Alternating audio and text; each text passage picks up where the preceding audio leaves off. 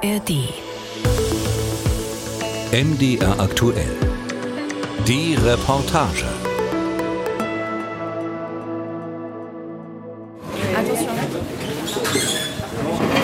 Eines Morgens am Eiffelturm, eine halbe Stunde bevor die Besucher das Monument stürmen, werden Körbe voller Brot für die Restaurants in den Dienstaufzug geschoben und ein neuer Becher-Sortierautomat. Der Lift stoppt kurz auf 111 Metern, das Wort Kantine leuchtet auf. Ganz oben auf dem Gipfel, wo Gustave Eiffel sein Büro hatte und heute als Wachsfigur sitzt, wird der Metallfußboden blank gewienert. Oui. Miriam Larnody Eiffel schaut von unten auf den Metallkoloss über ihr. Sie bevorzugt das Interview am Boden, denn sie hat Höhenangst. Schwindelfreiheit hat ihr Ur-Urgroßvater ihr nicht vererbt. Sie ist die Präsidentin der Vereinigung der Nachkommen Gustave Eiffels. Wie er war, Déterminé Entschlossen, mutig und menschlich. et humain. sagt Miriam Larnody Eiffel, knapp 60, mit kurzem Rock und lila Schal. Sie ist zierlich und klein. Auch Eiffel maß nur 1,64 Meter. Sie steht neben einer Ausstellungstafel mit dem Konterfei ihres Ahnen. Und sie sieht ihm ähnlich, besonders ihre Augen wirken so wach wie seine. Was sie hier unterm Eiffelturm, wo die Familie einen Sondereingang hat, empfinde, Bien sûr, beaucoup d'admiration et beaucoup d'émotion. Viel Bewunderung und Emotion. Wegen der großen Herausforderung, die er angenommen hat, als der Wettlauf um immer höhere Bauwerke ein Abenteuer war. Er hat scheinbar Unüberwindliches überwunden und dieses triumphale 300 Meter hohe Eingangstor zur Weltausstellung geschaffen. Cette porte triomphale d'exposition universelle à 300 mètres de haut. Genau dafür war der Eiffelturm 1889 eingeweiht worden. Damit habe er andere übertroffen, sagt seine Nachfahrin. Aber angesichts von Bauwerken, hinterlassen auf mehreren Kontinenten, fügt sie hinzu, Alors la tour, c'est aussi l'arbre qui cache la forêt. Der Turm ist auch der Baum, der den Wald verdeckt. Dabei war mein Vorfahr erst gar nicht so begeistert von dem Projekt, vielmehr von Viadukten mit großen Bögen und der Pariser Metro. Er dachte über einen Ärmelkanaltunnel nach und den Panamakanal. Ausschlaggebend ist dann, dass er der höchste Turm der Welt werden sollte. La plus haute tour du monde. 1000 Fuß hoch, zusammengehalten von rund 2,5 Millionen Nieten und gut gepflegt, findet Miriam Larnody Eiffel. Ihre ganze Familie fühlt sich noch heute eng verbunden mit Gustave und bewahrt persönliche Porträts, Schriftstücke, Bücher mit Widmungen von ihm auf. Aber. Uns liegt auch das Werk der Eisenarbeiter am Herzen. Es war so schwierig, ermüdend und anstrengend, manchmal kalt. Sie brauchten physische Kraft, erhitzten die Nieten in Kohlebecken, um sie einschlagen zu können. Auch das gehört zu unserer Erinnerung. euh, Das Pariser Musée d'Orsay zeigt gerade eine Fotoschau der Eiffelschen Werke und auch eine Bronzeschale, die an seinen Brückenbau in Bordeaux erinnert. Für Baustellenleiter Monsieur Eiffel von der Rohrlegermannschaft steht eingraviert. Und das trotz zweier Todesfälle beim komplizierten Fundamentbau. Gemessen am damaligen Arbeitsschutz war das wenig. Miriam Larnody Eiffel lebt selbst in Bordeaux und hat Eiffels Riesenbrücke über die Garonne dort immer vor Augen. Die sei zwar seit 15 Jahren nicht mehr ans Eisenbahnnetz angeschlossen, aber auch sehr gut in Schuss. Die Vereinigung der Eiffel-Nachkommen arbeitet an ihrem Wiederanschluss. Wer war Eiffel für Sie? Unternehmer, Ingenieur, Architekt, Wissenschaftler? Alors j'aime beaucoup l'expression start-upper du 19e siècle. Pourquoi Ich mag den Ausdruck Start-Upper des 19. Jahrhunderts. Damals wie heute braucht man Widerstandskraft gegen die wirtschaftlichen Probleme. Eiffel war ständiger Konkurrenz ausgesetzt. Das war eine permanente Challenge. Aber er war ein bemerkenswerter Unternehmer mit Organisationstalent. Vielleicht auch wegen seiner deutschen Herkunft. Peut-être que ses origines allemandes expliquent ce goût pour l'organisation. Seine väterlichen Vorfahren waren einst aus der Eifel eingewandert, die damals noch mit 2F geschrieben wurde. Sein eigentlicher Nachname Bönighausen. Im 100. Todesjahr haben die Nachkommen viel selbst organisiert, sich um eine Sonderbriefmarke, eine Gedenkmünze, um Dokumentarfilme und Symposien gekümmert. Die Botschaft Gustave Eiffels dabei? Zum Fortschritt beitragen mit Sinn für das Gemeinwohl. Genau darüber müssen wir uns in Zeiten von künstlicher Intelligenz Gedanken machen. Eiffel hat das getan und er war trotzdem pragmatisch. Ich wünsche den Menschen heute seine Kühnheit und denselben demokratischen Glauben an die Zukunft.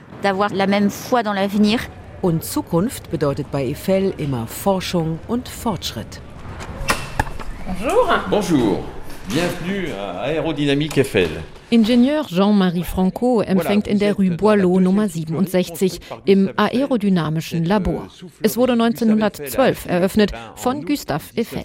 Hier steht noch heute der Windkanal, den Eiffel selbst entworfen hat. Er hat den Wind immer als seinen unsichtbaren Feind betrachtet. Er hat also immer die Wirkung des Windes auf die Objekte verstehen wollen. Dazu hatte Eiffel den 15 Meter langen Windkanal zunächst direkt unter dem Eiffelturm aufgebaut. So diente ihm die Tour Eiffel, nachdem der erste Touristenhype vorüber war, als Versuchslabor.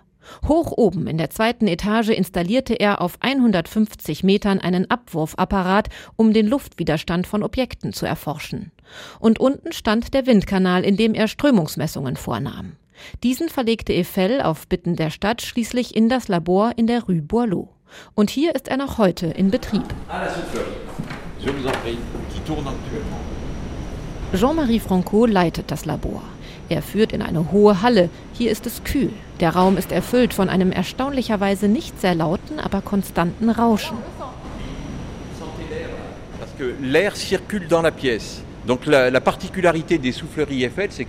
Das Besondere an dem Windkanal von Eiffel ist, dass die Luft nicht gepustet, sondern angesaugt wird. Und dann zirkuliert sie im Raum. Es geht die Treppe hinauf zu einer Empore. Oben angekommen blickt man in eine riesige vergitterte Düse, Durchmesser 4 Meter. Hier haben wir also den Blick genau in die Längsachse des Windkanals. Da hinten in der fast mannshohen Röhre sehen Sie unseren Techniker Guillaume. Er befindet sich gerade in der Versuchskammer des Windkanals. Dahinter dann der Diffusor und die Turbine.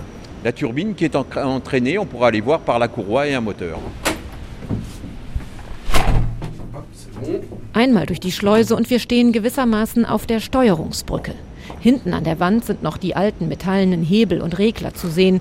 Sie wurden inzwischen durch moderne Geräte ersetzt, aber sonst funktioniert alles noch wie damals, erklärt Techniker Guillaume Jurit, der gerade einen Versuch durchführt. Donc là, on va travailler sur euh, un projet d'extension euh, d'école euh, wir arbeiten derzeit an einer Schule, die auf der Insel Mayotte gebaut werden soll.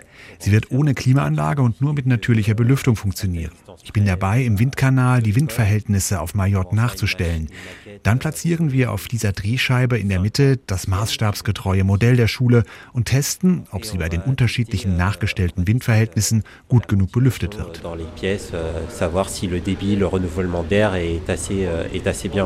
Die Drehscheibe befindet sich genau zwischen Düse und Diffusor. Man kann einfach hinaufklettern. Auch das eine Besonderheit des Effelschen Windkanals. Alles ist offen. Eben stand man noch windgeschützt 30 Zentimeter neben der Apparatur, jetzt auf der Plattform pfeift der Wind. Im Kanal hat Guillaume Jurit eine Landschaft aufgebaut, fast wie bei einer Modelleisenbahn. Dazu benutzt er Holzwürfel, unterarmhohe Klötze und so etwas wie metallene Sägeblätter, die er liebevoll Sapin, Tannenbäume nennt. Ich habe die ganze Topologie des Ortes nachgebaut, um das Windprofil zu erzeugen, das dort herrscht. Hierhin, auf die Drehscheibe, kommt dann das Modell der Schule, sodass wir Tests an dem Gebäude im Kleinen machen können. Hier hält man es nicht lange aus, es wird schnell kalt. Heute nutzen ganz unterschiedliche Architektur- und Ingenieurbüros den Windkanal. Hier wurden schon Entwürfe von Stadien in den Wind gestellt, aber auch Minimodelle von Rennwagen und Postautos. Zu Gustave Eiffels Zeiten diente die Soufflerie, wie man den Windkanal auf Französisch nennt, vor allem der Luftfahrt, erklärt Direktor Jean-Marie Franco. Man sagt, dass alle Flugzeughersteller der Zeit ihre Modelle hier in diesem Windkanal testeten. Eiffel machte viele Versuche mit unterschiedlichen Flügelformen und eben ganzen Flugzeugmodellen. Dabei hatte Forscher Eiffel sein ganz eigenes Geschäftsmodell. Eiffels Ziel und sein Wunsch war es, den Ingenieuren eine Forschungsvorrichtung zur Verfügung zu stellen. Er war da sehr modern. Wenn die Ingenieure ihm erlaubten, ihre Ergebnisse zu veröffentlichen, dann mussten sie nichts für die Versuche im Windkanal bezahlen. Das war sozusagen das Open Source Prinzip. Ein Vorläufer von Open Source. Gustave Eiffel, ein Mann, der Dinge möglich machte, ein Entdecker und Tüftler, aber auch ein begnadeter Manager. Gustave Eiffel, c'était avant tout un grand chef d'orchestre, avant d'être un grand technicien. Er war nicht nur ein großer Techniker, sondern ein wahrer Orchesterchef. Er hatte zum Beispiel ein Händchen dafür, Baustellen zu leiten. Als er an der Garonne Ende der 1850er Jahre seine erste Brücke baute, hatte er gerade die Hochschule abgeschlossen. Eine Brücke von 500 Metern Länge. Aber er war einfach ein Universalgenie, ein Wissenschaftler, der es verstand, die Menschen um ihn herum anzuleiten. Und er wusste, mit welchen Menschen er sich umgeben musste, um seine Ziele zu erreichen. Diese Power, dieser offene Geist kam nicht von ungefähr.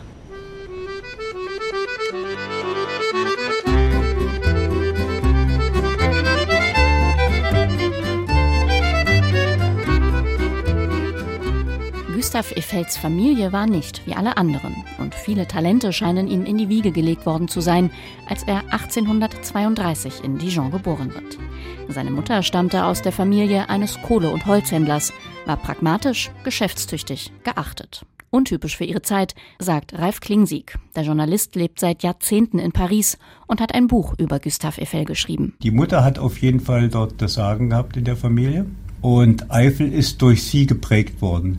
Was er also von der Mutter geerbt hat, das war Durchsetzungsvermögen, Ehrgeiz, Geschäftssinn, das Talent, Menschen zu analysieren, sich auf sie einzustellen. 1855 schließt Eiffel sein Ingenieurstudium an der Pariser École Centrale ab. Wenig später überträgt ein befreundeter Unternehmer ihm die Bauleitung für eine Eisenbahnbrücke in Bordeaux, die beide Garonne-Ufer miteinander verbinden sollte. Es war seinerzeit das größte Eisenbahnprojekt Frankreichs und der erste eigene Auftrag für den erst 26-jährigen Eiffel. Ralf Klingsieg. Er hat aber auch gearbeitet von früh bis spät und war allen äh, ein Vorbild dort. Er war früh der Erste auf der Baustelle und abends der Letzte. Er konnte alle Arbeitsgänge den Leuten vormachen. Er hat auch die Arbeiter für sich gewonnen. Es ist der Durchbruch, der ihm Großaufträge überall auf der Welt verschafft. Der Westbahnhof von Budapest, das Stahlgerüst der Freiheitsstatue in New York, eine Fabrikhalle in La Paz. Vor allem seine sichtbaren Stahlkonstruktionen gelten als radikal, geradezu aggressiv modern. Er hat den Metallbau perfektioniert und hat ihm das Schmuddel-Image genommen. Auf Fotos sieht man einen Mann mit vollem Bart und ernstem Blick, der auch in seiner Werkstatt und auf seinen Baustellen immer im dunklen Anzug unterwegs ist. Einen ernsthaften und zielstrebigen Unternehmer, der aber nicht immer leicht im Umgang war. Ralf Klingsieg. Er war kein bescheidener Mensch, durchaus nicht. Er war sehr selbstbewusst und äh, auch in seiner Familie nicht nur geachtet, sondern auch gefürchtet. 1862 heiratet Eiffel Marie Goudelet. Weil sie den gleichen Vornamen hat wie seine Schwester, nennt er seine Frau einfach Marguerite. Das Paar bekommt fünf Kinder. Marie stirbt 1877 mit nur 32 Jahren. Eiffel heiratet nie wieder. Seine älteste Tochter Claire führt ab sofort den Haushalt und später seine Firma. Zu ihr hat Eiffel eine sehr enge Beziehung, wie zu keinem anderen seiner Kinder. Claire ist auch seine rechte Hand bei seinem berühmtesten Bauwerk, dem 300-Meter-Turm für die Weltausstellung 1889 in Paris.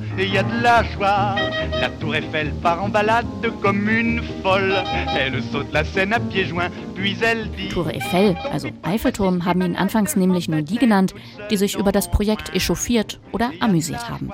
Wie dieser Turm aussehen soll, darüber entbrennt ein erbitterter Streit zwischen Architekten und Ingenieuren. In der PR-Schlacht um den Turm hat Eiffel aber einmal mehr das bessere Netzwerk, auch Kontakte zu Journalisten. Er bekommt Wind von einer Schmähschrift der Architekten in der Zeitung Le Temps und das Blatt druckt Eiffels Reaktion noch am selben Tag. Ich denke, dass mein Turm schön sein wird. Denkt man denn, dass uns Ingenieuren ästhetische Fragen gleichgültig sind, wenn es um unsere Bauwerke geht? Die nötige Krümmung der vier Pfeiler des Monuments, so wie meine Berechnungen sie ergeben haben, werden dem Ideal der Schönheit Rechnung tragen. Denn sie werden die Kühnheit meiner Konstruktion für die Augen sichtbar machen. Der Turm wird ein fulminanter Erfolg und Eiffel ist auf dem Gipfel seines Ruhms. 1889 trifft er auf der dritten Etage des Turms den amerikanischen Erfinder Thomas Alva Edison, der ihm einen seiner Phonographen schenkt. Laut dem französischen Rundfunkarchiv INA ist Gustave Eiffels Stimme aus dem Jahr 1891 die älteste erhaltene Tonaufzeichnung Frankreichs.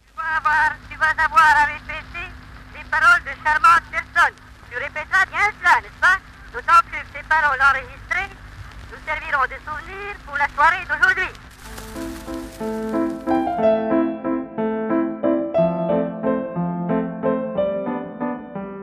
Fast zeitgleich mit der Eröffnung des Eiffelturms erschüttert die Panama-Affäre das Land.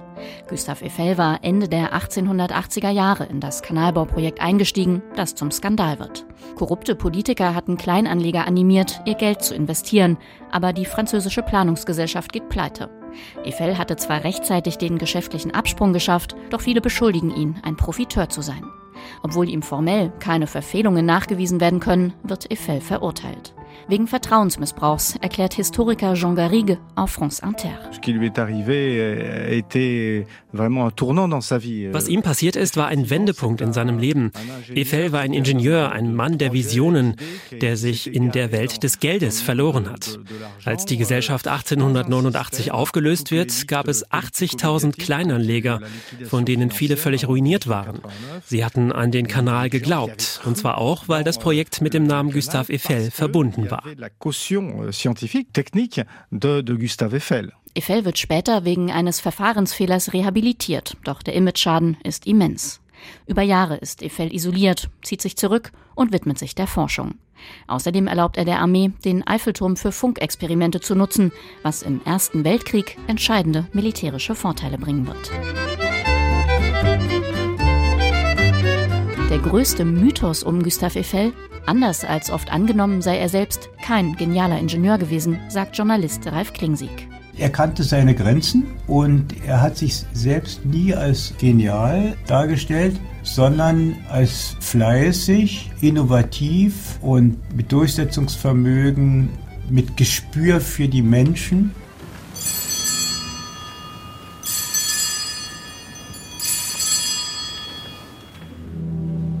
Trauergottesdienst in der Kirche Saint-Philippe du Roule in Paris. Viele Persönlichkeiten aus Politik und Wissenschaft sind gekommen. Gustave Eiffel, der Baumeister der Moderne, ist tot.